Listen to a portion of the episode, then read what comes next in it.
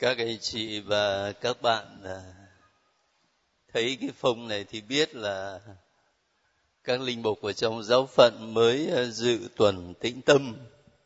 Vừa mới về chiều hôm nay, bây giờ đến đoàn linh mục khác.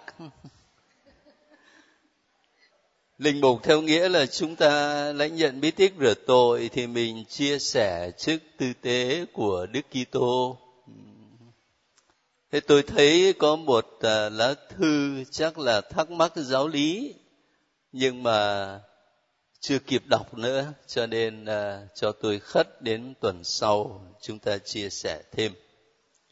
Thế hôm nay mời các anh chị tiếp tục đọc sách công vụ. Mời các anh chị lấy chương 9 và chúng ta đọc chung với nhau ở chương 9 này từ câu 1 cho đến câu 9. Ông Saulo được kêu gọi làm tông đồ. Ông Saulo vẫn còn hầm hầm đe dọa giết các môn đệ Chúa. Nên đã tới gặp thượng tế. Xin thư giới thiệu đến các hội đường ở Đa Mát để nếu thấy những người theo đạo bất luận đàn ông hay đàn bà thì bắt trói giải về Jerusalem. Vậy đang khi ông đi đường và đến gần Đa Mát, thì bỗng nhiên có một luồng ánh sáng từ trời chiếu xuống bao phủ lấy ông. Ông ngã xuống đất và nghe có tiếng nói với ông: Saul, Saul, tại sao ngươi bắt bớ ta? Ông nói, thưa ngài ngài là ai? Người đáp, ta là giêsu mà ngươi đang bắt bớ nhưng ngươi hãy đứng dậy, vào thành, và người ta sẽ nói cho ngươi biết ngươi phải làm gì. Những người cùng đi với ông dừng lại, sững sờ họ nghe có tiếng nói nhưng không trông thấy ai. ông sa lô từ dưới đất đứng dậy. mắt thì mở nhưng không thấy gì. người ta phải cầm tay dắt ông vào đa mát. suốt ba ngày ông không nhìn thấy cũng chẳng ăn chẳng uống. Cảm ơn các anh chị Thế bây giờ các anh chị để ý ngay tựa đề đó. Ông Saulo được kêu gọi làm tông đồ, rồi có ngoặc đơn ở trong đó để hai đoạn sách công vụ. Nghĩa làm sao? Nghĩa là câu chuyện về Thánh Phaolô tông đồ trở lại không những được kể ở đây chương 9 từ câu 1 cho đến 20 mà còn được kể lại cũng ở trong sách công vụ chương 22 câu 5 đến 16 rồi chương 26 câu 9 đến 18 ở trong sách công vụ các tông đồ, khi nào mà thánh Luca muốn nhấn đến sự kiện quan trọng thì ngài lập đi lập lại ba lần. Đấy là điều chắc chúng ta chưa bao giờ để ý đâu. Thế cho nên câu chuyện về thánh phaolô trở lại, được lập đi lập lại ba lần là một trình thuật rất quan trọng. Và thực sự như vậy cái trình thuật này đánh dấu một bước ngoặt ở trong sách công vụ tông đồ. Bởi vì từ sự trở lại của thánh phaolô mà sứ mạng truyền giáo cho dân ngoại bắt đầu lan rộng ra. Tôi nhắc cái ghi chú đó mà có khi các anh chị ít nghe ở đâu. Để khi đọc sách công vụ mà mình thấy lập đi lập lại như thế thì mình biết đây là điều quan trọng tác giả muốn nhấn mạnh. Rồi để ý câu thứ hai. Saulo xin thư giới thiệu đến các hội đường ở Damas để nếu thấy những người theo đạo theo đạo. Ở trong bản tiếng Anh người ta dịch là the way con đường. Ở đây mình dịch là đạo rất là hay. Và có lẽ lần đầu tiên mà chúng ta gặp ở trong sách thánh nói đến từ theo đạo, phải không? Ở chỗ này tôi liên tưởng đến một chuyện. Chẳng hạn, có người người ta gặp chúng ta, người ta hỏi, anh có đạo không? Nếu hiểu đạo chỉ là tôn giáo đó, thì thực sự đâu cứ gì công giáo mới là có đạo. Không người ta theo đạo phật đấy thế, cũng gọi là đạo đó. Đạo lão đấy, đạo khổng, đạo hồi, cũng gọi là đạo đấy. Cho nên nếu hiểu từ có đạo là có theo một tôn giáo nào không thì đâu cứ gì người công giáo chúng ta mới là có đạo. Nhưng mà khi ta đọc lại sách công vụ đó, thì cái từ đạo có một nghĩa rất đặc biệt. Nó nằm ở trong sách thánh này những người tin vào Chúa Giêsu được gọi là người theo đạo, theo một con đường bởi vì Chúa Giêsu là đường con đường của sự thật và con đường dẫn đến sự sống. Thầy là đường là sự thật và là sự sống. Cho nên từ có đạo ở đây nghe nó thấm thía. Chứ nó không chỉ đơn thuần là có một tôn giáo mà tập trung vào Chúa Giêsu là đường, sự thật và sự sống.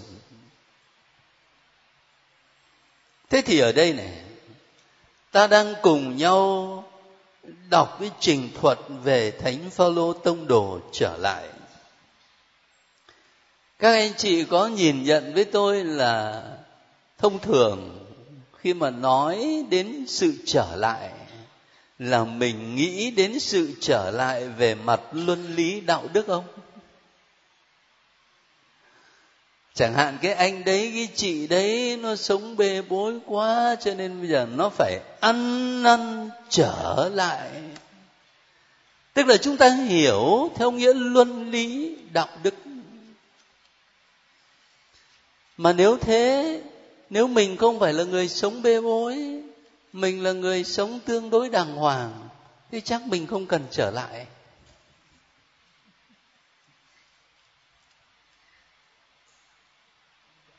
Mà nếu ta áp dụng cái từ trở lại theo nghĩa luân lý đạo đức cho thánh phaolô, thì e là không đúng.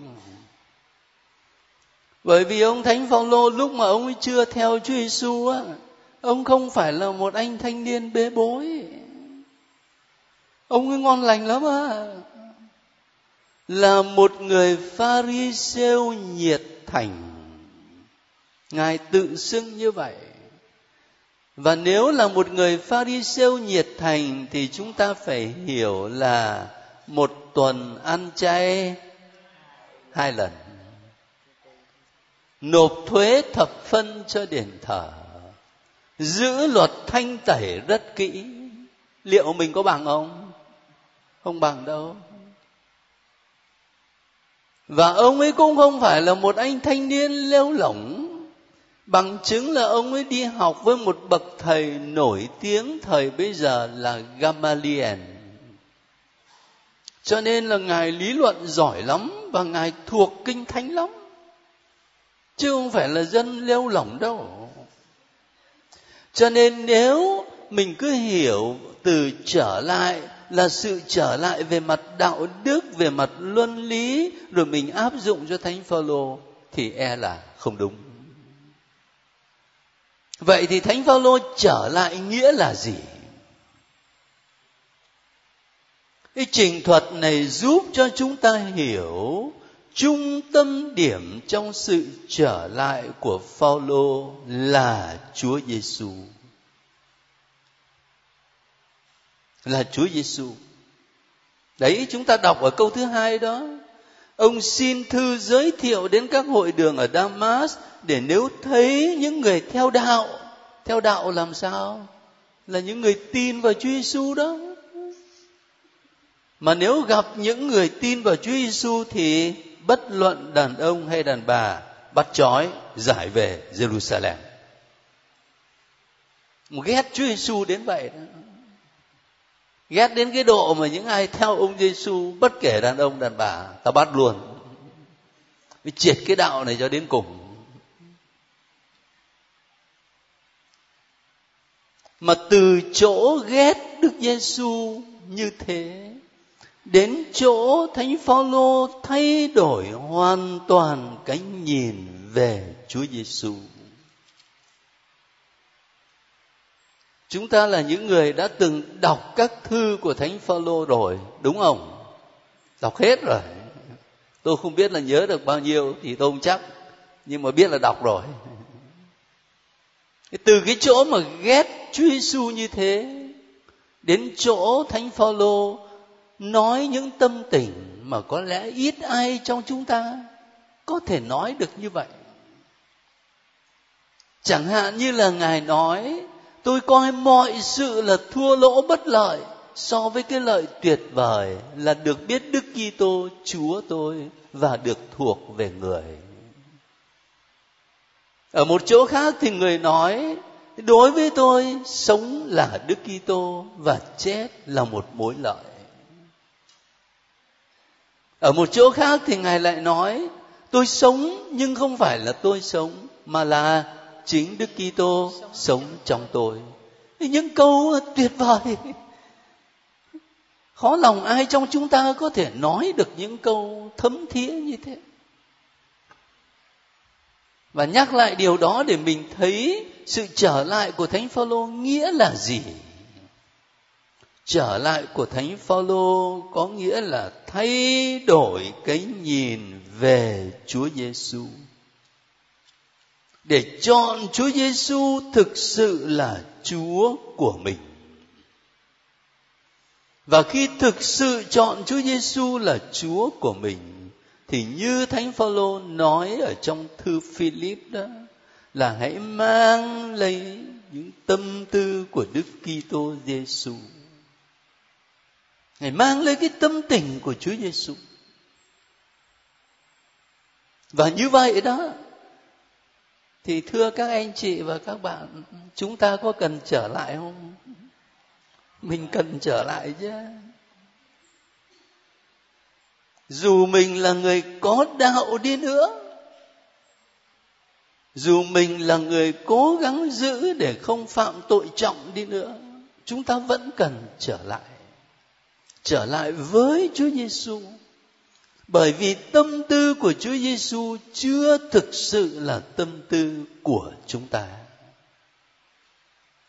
Cách phản ứng, suy nghĩ của mình chưa hẳn là giống Chúa Giêsu. Và bao lâu chưa giống Chúa thì mình còn cần phải trở lại. Chứ không phải chỉ khi nào mà phạm tội nặng hết sức là nặng thì mới cần trở lại. Cho nên khi đọc lại câu chuyện về thánh phaolô tông đồ trở lại, tôi nghĩ một trong những điều căn bản là các anh chị và tôi ý thức lại điều đó.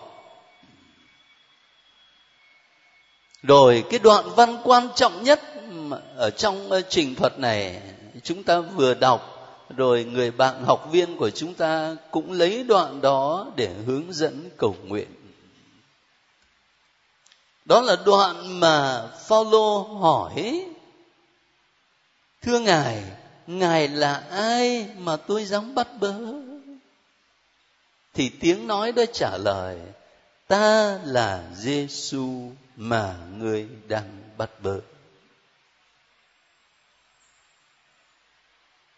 Câu này là câu mấu chốt. Tại sao vậy? Ở trên đó câu 2 chỉ nói là Phaolô xin thư giới thiệu đến các hội đường ở Damas để bắt những người theo đạo, bắt những người tin vào ông Giêsu thôi, chứ không hề nói là để bắt ông Giêsu. Bởi vì lúc bấy giờ thì ông Giêsu đã đã chết rồi. Đã chết rồi. Vậy mà bây giờ tiếng nói kia lại trả lời là ta là Giêsu mà ngươi đang bắt bớ. Như vậy có nghĩa là ông Giêsu ấy tuy đã chết về mặt thể lý, nhưng ông vẫn đang sống, đứng phục sinh. Ông vẫn đang sống nguyên một cái sự kiện này thôi là nó thay đổi hoàn toàn cái nhìn của thánh phaolô. Tôi cứ tưởng ông chết rồi, ai rẻ giờ ông lại đang nói với tôi. Động trời chứ. Rồi cái điểm kế tiếp nữa. Ông giêsu đó nói, ta là giêsu mà ngươi đang bắt bớ dù ông ấy có đang sống đi nữa, nhưng mà tôi có bắt ông ấy đâu. Tôi bắt là bắt những người đi theo ông thôi. Vậy mà ông giêsu ấy lại tự đồng hóa mình với những kẻ tin vào ông.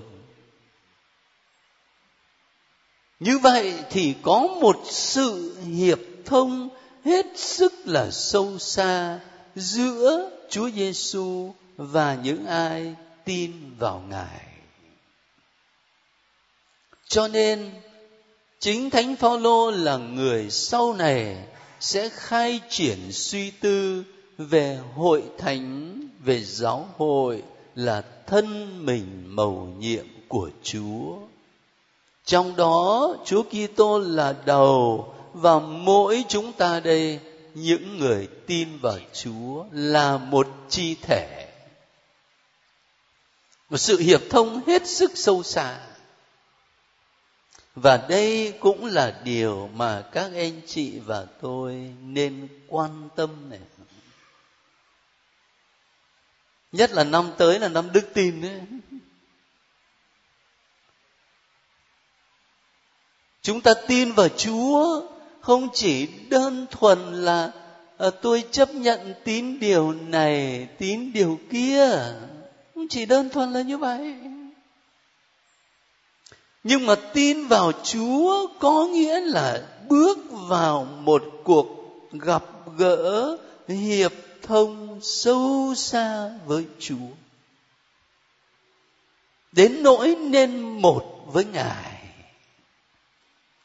Thánh gioan diễn tả bằng hình ảnh, thầy là cây nho, còn các con là ngành nho một cái sự hiệp thông sâu xa bên trong kìa, chứ không phải chỉ là tin một số chân lý, rồi thì sống điều này, sống điều kia. Và đây chính là ý nghĩa sâu xa của những bí tích mà chúng ta cử hành. Đặc biệt là bí tích thánh thể. Đặc biệt là bí tích thánh thể ai ăn thịt ta và uống máu ta, thì ta ở trong kẻ ấy, và kẻ ấy ở trong ta.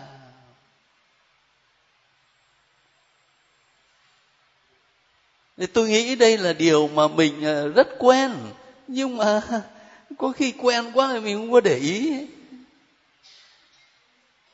Và từ đó đó chúng ta mới hiểu tại sao mà giáo hội không chỉ yêu cầu mình tin điều này, tin điều kia, mà giáo hội còn yêu cầu mình phải dự lễ chủ nhật.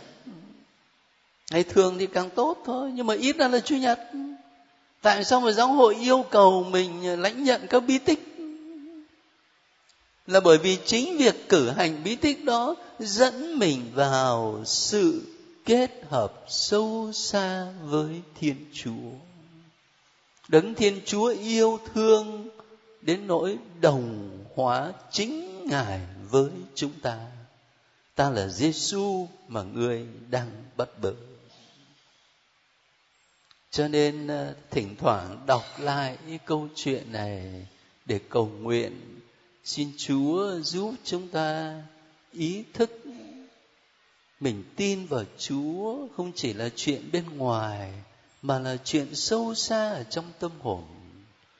Và xin chúa cho chúng ta được kết hợp với chúa, đúng như chúa muốn. Cái sách công vụ nhiều đoạn hay lắm, nhưng nếu mà phân tích từng đoạn một thì không thể nào đủ được. Cho nên bây giờ đành phải sang chương 15 tôi chọn một vài đoạn thôi. Chương 15 ở đây nói đến công đồng Jerusalem, công đồng đầu tiên trong lịch sử của hội thánh à. nhưng mà chúng ta đi từng đoạn nhỏ thôi, thay vì đọc một lúc quá dài. Bây giờ tôi mời các anh chị này, từ câu 1 cho đến hết câu 4 cuộc tranh luận tại Antiochia có những người từ miền Jude đến dây anh em rằng, nếu anh em không chịu phép cắt bì theo tục lệ Mô-xê thì anh em không thể được cứu độ. Ông Phaolô và ông Barnabas chống đối và tranh luận khá gay go với họ. Người ta bèn quyết định cử ông Phaolô. Ông Barnabas và một vài người khác lên Jerusalem gặp, gặp các tông đồ và các kỳ mục để bàn về vấn đề đang tranh luận này. Các ông được hội thánh tiễn đưa. khi đi qua miền Phoenici và miền Samari các ông tường thuật việc các dân ngoại đã trở lại với Thiên Chúa khiến tất cả các anh em rất đổi vui mừng. Tới Jerusalem các ông được hội thánh các tông đồ và kỳ mục tiếp đón. và các ông kể lại tất cả những gì Thiên Chúa đã cùng làm với các ông. Cảm ơn các anh chị. Ở đây tôi chỉ xin các anh chị à, ghi nhận chi tiết này nhưng mà quan trọng. Thánh Phaolô tông đồ như chúng ta vừa suy niệm về cuộc trở lại của ngài, là người có kinh nghiệm gặp gỡ Chúa trực tiếp, đúng không? Có kinh nghiệm gặp gỡ Chúa trực tiếp mà.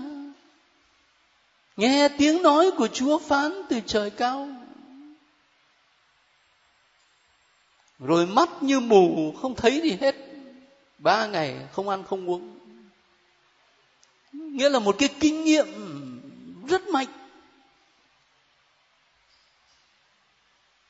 thế nhưng khi ngài đi làm việc tông đồ ngài không hề nghĩ là tôi là người có kinh nghiệm trực tiếp gặp gỡ Đức Kitô phục sinh đây này, cho nên tôi chả phải hỏi ý kiến đứa nào. Chúa là Chúa dạy tôi trực tiếp chứ còn chả phải qua trung gian ai. Thánh Phaolô không hề nghĩ vậy ở trong chương 15 kể lại là Phaolô, Barnaba và một vài người khác lên Jerusalem gặp các tông đồ và các kỳ mục.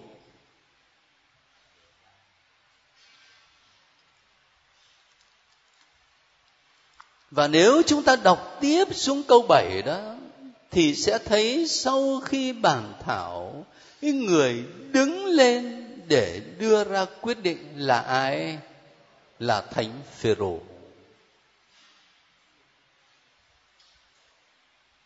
Trong các sách tin mừng, luôn luôn nói đến việc Chúa Giêsu thiết lập nhóm 12 và người đứng đầu nhóm 12 đó là Thánh Phêrô.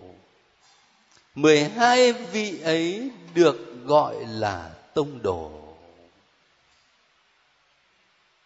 Chúa Giêsu xây dựng hội thánh của Chúa trên nền tảng là 12 thánh tông đồ.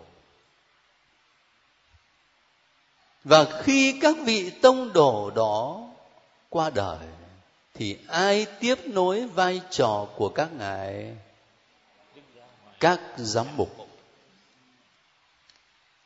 Cho nên giáo lý công giáo dạy chúng ta rằng giám mục là người kế vị các thánh tông đồ.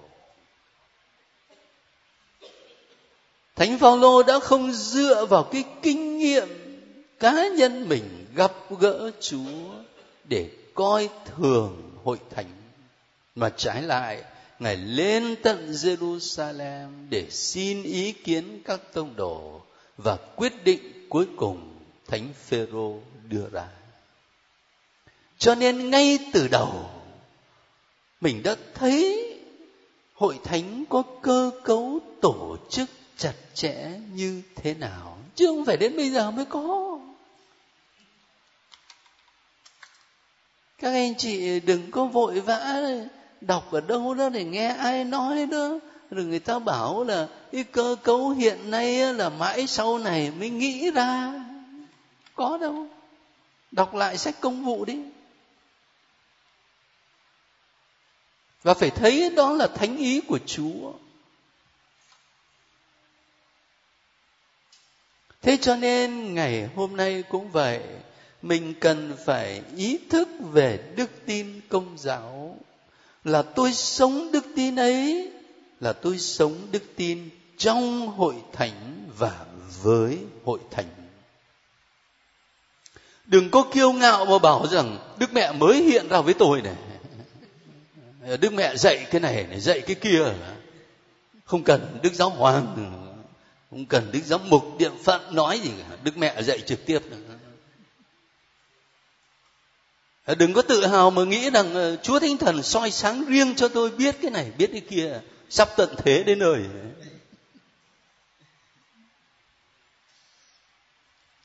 Đọc lại sách công vụ đi. Để thấy mình sống đức tin công giáo đúng nghĩa là thế nào. Không chừng nhiều nhiều khi điều mà chúng ta gọi là thần khí soi sáng hướng dẫn mà hóa ra nó lại chỉ là sâu xa bên trong sự kiêu căng, tính ích kỷ. Chứ không phải là sự hướng dẫn thực sự của chúa đến thật. cho nên cần phải khiêm tốn hơn theo gương của thánh phaolô để sống đức tin công giáo đúng nghĩa hơn.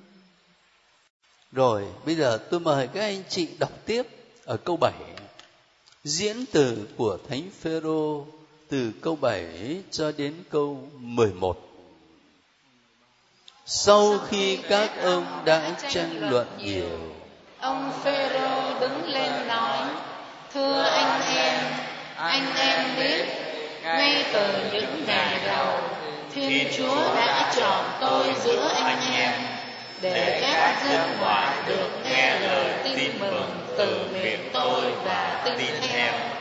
thiên chúa là đấng thấu suốt mọi tâm can đã chứng tỏ người chấp nhận họ. khi ban thánh thần cho họ cũng như đã ban cho chúng ta. người không phân biệt chút nào giữa chúng ta với họ. vì đã dùng đức tin để thanh tẩy lòng họ vậy bây giờ sao anh em lại thử thách thiên chúa mà quàng vào cổ các môn đề một cái ách mà cả cha ông chúng ta lẫn chúng ta đã không có sức mang nổi và là chính nhờ ân sủng đức giêsu mà chúng ta tin mình được cứu độ cùng một cách như họ. Cảm ơn các anh chị. Vừa mới đọc câu 11 xong đó. Câu đó rất là quan trọng. Ai có bút gạch dưới cái câu đấy. Vả lại chính nhờ ân sủng Chúa Giêsu mà chúng ta tin mình được cứu độ cũng một cách như họ Bây giờ đối chiếu cái câu 11 đó với câu thứ nhất ở chương 15. Những người từ miền Jude đến dạy anh em rằng, nếu anh em không chịu phép cắt bì theo tục lệ mua xê thì anh em không thể được cứu độ. Đối chiếu hai cái câu đó, thì sẽ thấy làm sao? Chúng ta được cứu độ nhờ ai?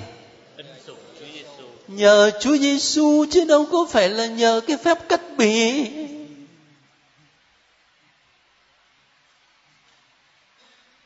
Mà nếu như thế người ta không phải là người Do Thái thì tại sao bắt ta phải chịu phép cắt bì? Hóa ra là người ta được cứu nhờ phép cắt bì à? Cho nên câu mấu chốt nó nằm ở chỗ đó đó, câu 11 đó.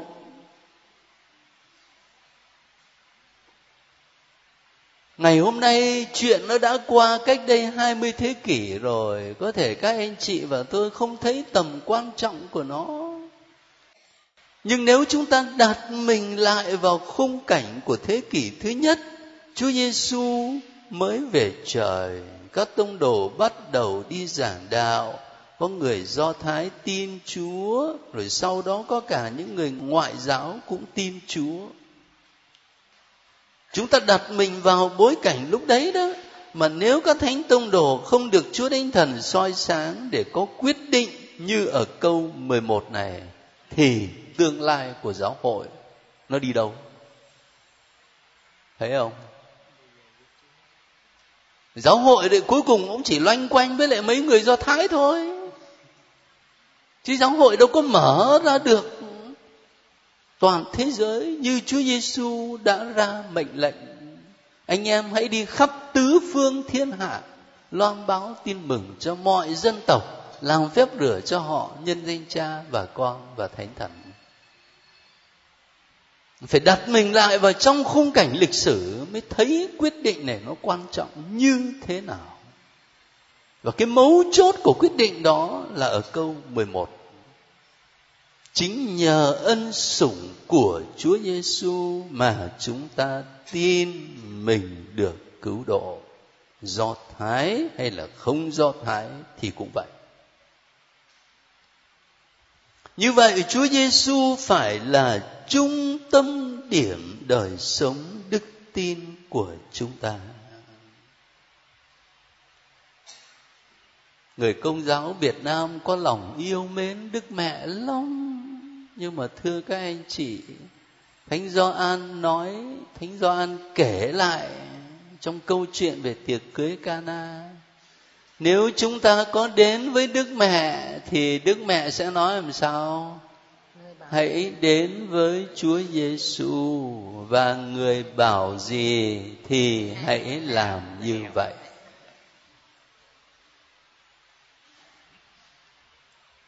Cho nên mình yêu mến đức mẹ bao nhiêu á thì phải đến với chúa giêsu bấy nhiêu. Qua mẹ maria đến với chúa giêsu chứ không phải đến với đức mẹ chấm hết. Amen. Không có. Mà qua mẹ maria đến với chúa giêsu phải thấy Chúa Giêsu là cốt lõi, là trung tâm điểm đời sống đức tin. Nhiều khi mình ờ, theo đạo, kiểu, truyền thống, mình để ý những cái chuyện ở bên ngoài nhiều quá mà trung tâm điểm đi quên mất. Giống như người ta kể chuyện có ông cha tổ chức rước kiệu sang ti, kiệu thánh thể đó, hết sức là long trọng. Các đoàn thể sắp xếp đâu vào đó rồi bài hát, rồi ban kèn, rồi kiệu chuẩn bị rất là đẹp. Và cuộc rước kiệu được thực hiện hoàn hảo lắm, cho nên là cha xứ vui lòng lắm. Mà đến lúc mà kiệu à, gần lên đến cung thánh rồi thì cái chú giúp lễ nó mới quay sang nó nói nhỏ với cha hình như là cha quên không bỏ mình thánh chúa vào trong mặt nhật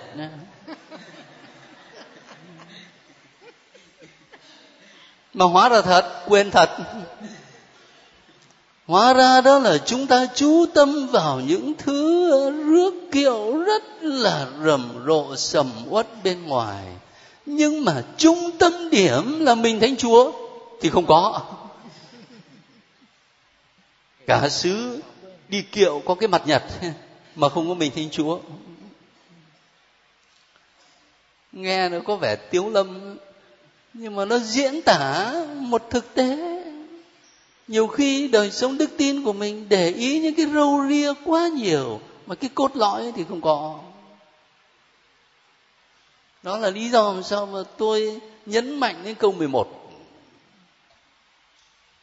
nói cho nó có vẻ thần học thì đây là nguyên lý thần học để mà giải quyết vấn đề.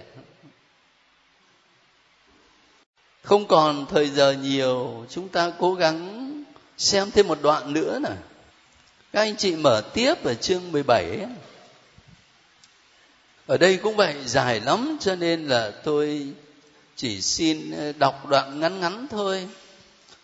Ở chương 17 mà câu 16 cho đến câu 18 ông Phaolô giảng ở Athena. Trong khi ông Phaolô đợi hai ông ở Athena ông nổi giận vì thấy thành phố nhan nhản những tượng thần.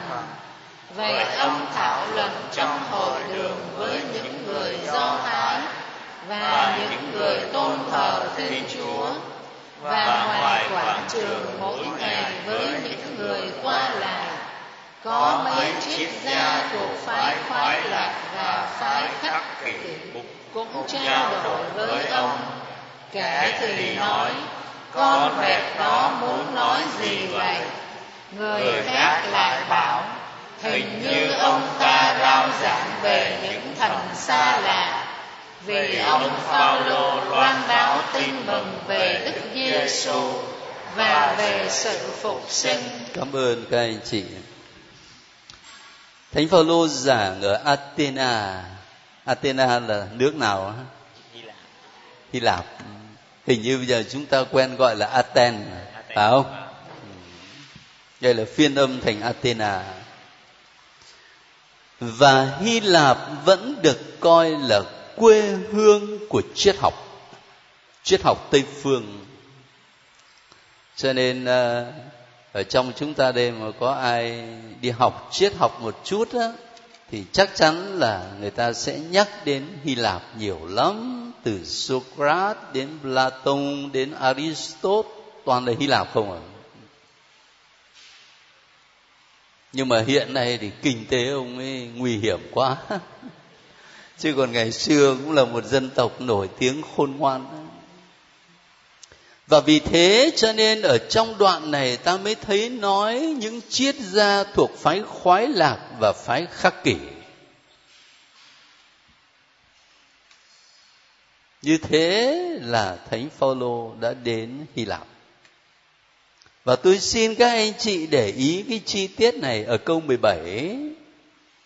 Ông thảo luận trong hội đường với những người Do Thái và những người tôn thờ Thiên Chúa. Và ngoài quảng trường mỗi ngày với những người qua lại, trong đó có các triết gia như vậy là thánh phaolô áp dụng cả hai hình thức nhé. Thứ nhất này, ngày giảng ở trong hội đường với những người do thái và những người tin chúa. Nhưng mà đồng thời ngài ra ngoài đường, ngài giảng cho những người qua lại. Thực sự mình phải hình dung cái bối cảnh xã hội lúc bây giờ nó khác chúng ta bây giờ. Bởi vì thời bây giờ đó là những triết gia cũng đi ra ngoài đường để rao giảng cái suy tư của họ.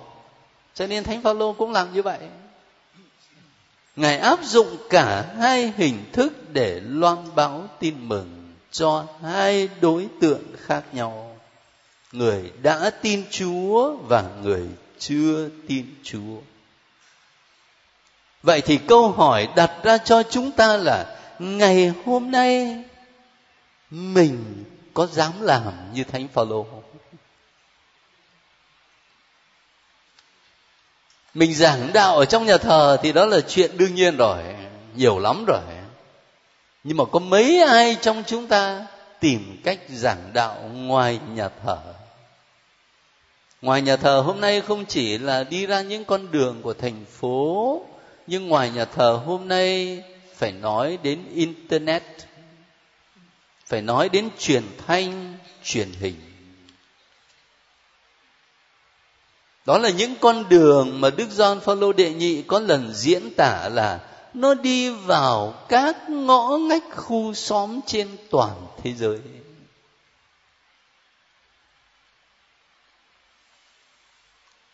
Và ngày hôm nay người ta vận dụng internet để nói theo kiểu đức hồng y nhà chúng ta đó. Rao giảng toàn là những tin tức, chứ không thấy tin mừng. Thế mình có biết vận dụng internet để mà mình rao giảng tin mừng không? Đấy, câu hỏi đặt ra cho chúng ta.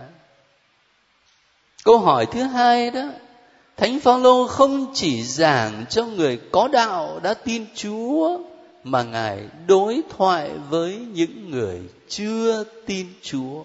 Cái phần ở dưới này giảng rất hay. Chẳng hạn như ngài dẫn nhập cái bài thuyết trình của ngài, thưa quý vị người athena, tôi thấy là về mọi mặt quý vị là người sùng đạo hơn ai hết bởi vì khi rảo qua thành phố và nhìn lên những nơi thờ phượng của quý vị, tôi đã thấy có cả một bàn thờ trên đó khắc chữ kính thần vô danh.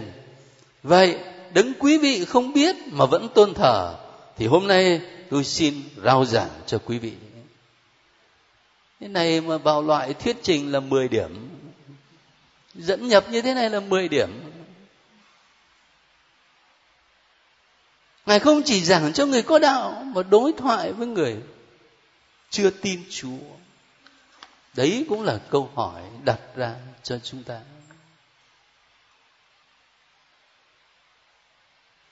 Rồi có một chi tiết nữa các anh chị đọc thì có lẽ cười, nhưng mà nó chất vấn chúng ta đấy có mấy triết gia thuộc phái khoái lạc và khắc kỷ cũng trao đổi với ông kẻ thì nói, con vẹt đó muốn nói gì vậy? Con vẹt. Như vậy thì thân phận của người đi loan báo tin mừng đâu có sung sướng gì đâu. Vất vả loan báo, nó gọi mình là con vẹt. Ấy thế thì giả như các anh chị và tôi bây giờ mà mình có muốn giới thiệu chúa mà ngược lại người ta chửi rủa mình thì có gì mà phải buồn? Có gì mà phải buồn? Đây là thân phận mà các tiên tri và các tông đồ đã phải trải qua. Chúng ta có nếm thử thì cũng là điều bình thường. Tại sao phải nhụt chí? Tại sao phải sợ hãi? Nhiều khi chúng ta sợ đến độ không dám làm dấu thánh giá khi có mặt người khác chưa nói gì đến giảng đạo. Sợ người ta biết mình là người có đạo nữa. Và tìm mọi cách để che giấu. Thế cho nên khi ta đọc lại một vài đoạn văn ngắn ngủi thế thôi, nhưng có nhiều lời chất vấn cho đời sống đức tin của chúng ta. Cái bài giảng của thánh phaolô ở areopago rất là hay. Chỉ có điều là muộn quá rồi, tôi không dám làm phiền các anh chị.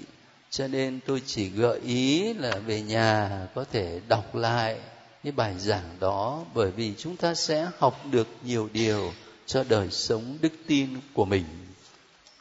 Rồi trong tuần này, chúng ta đọc công vụ chương 18 cho đến chương 28 tức là 10 chương sách. Còn bây giờ thì ta tạm ngừng ở đây.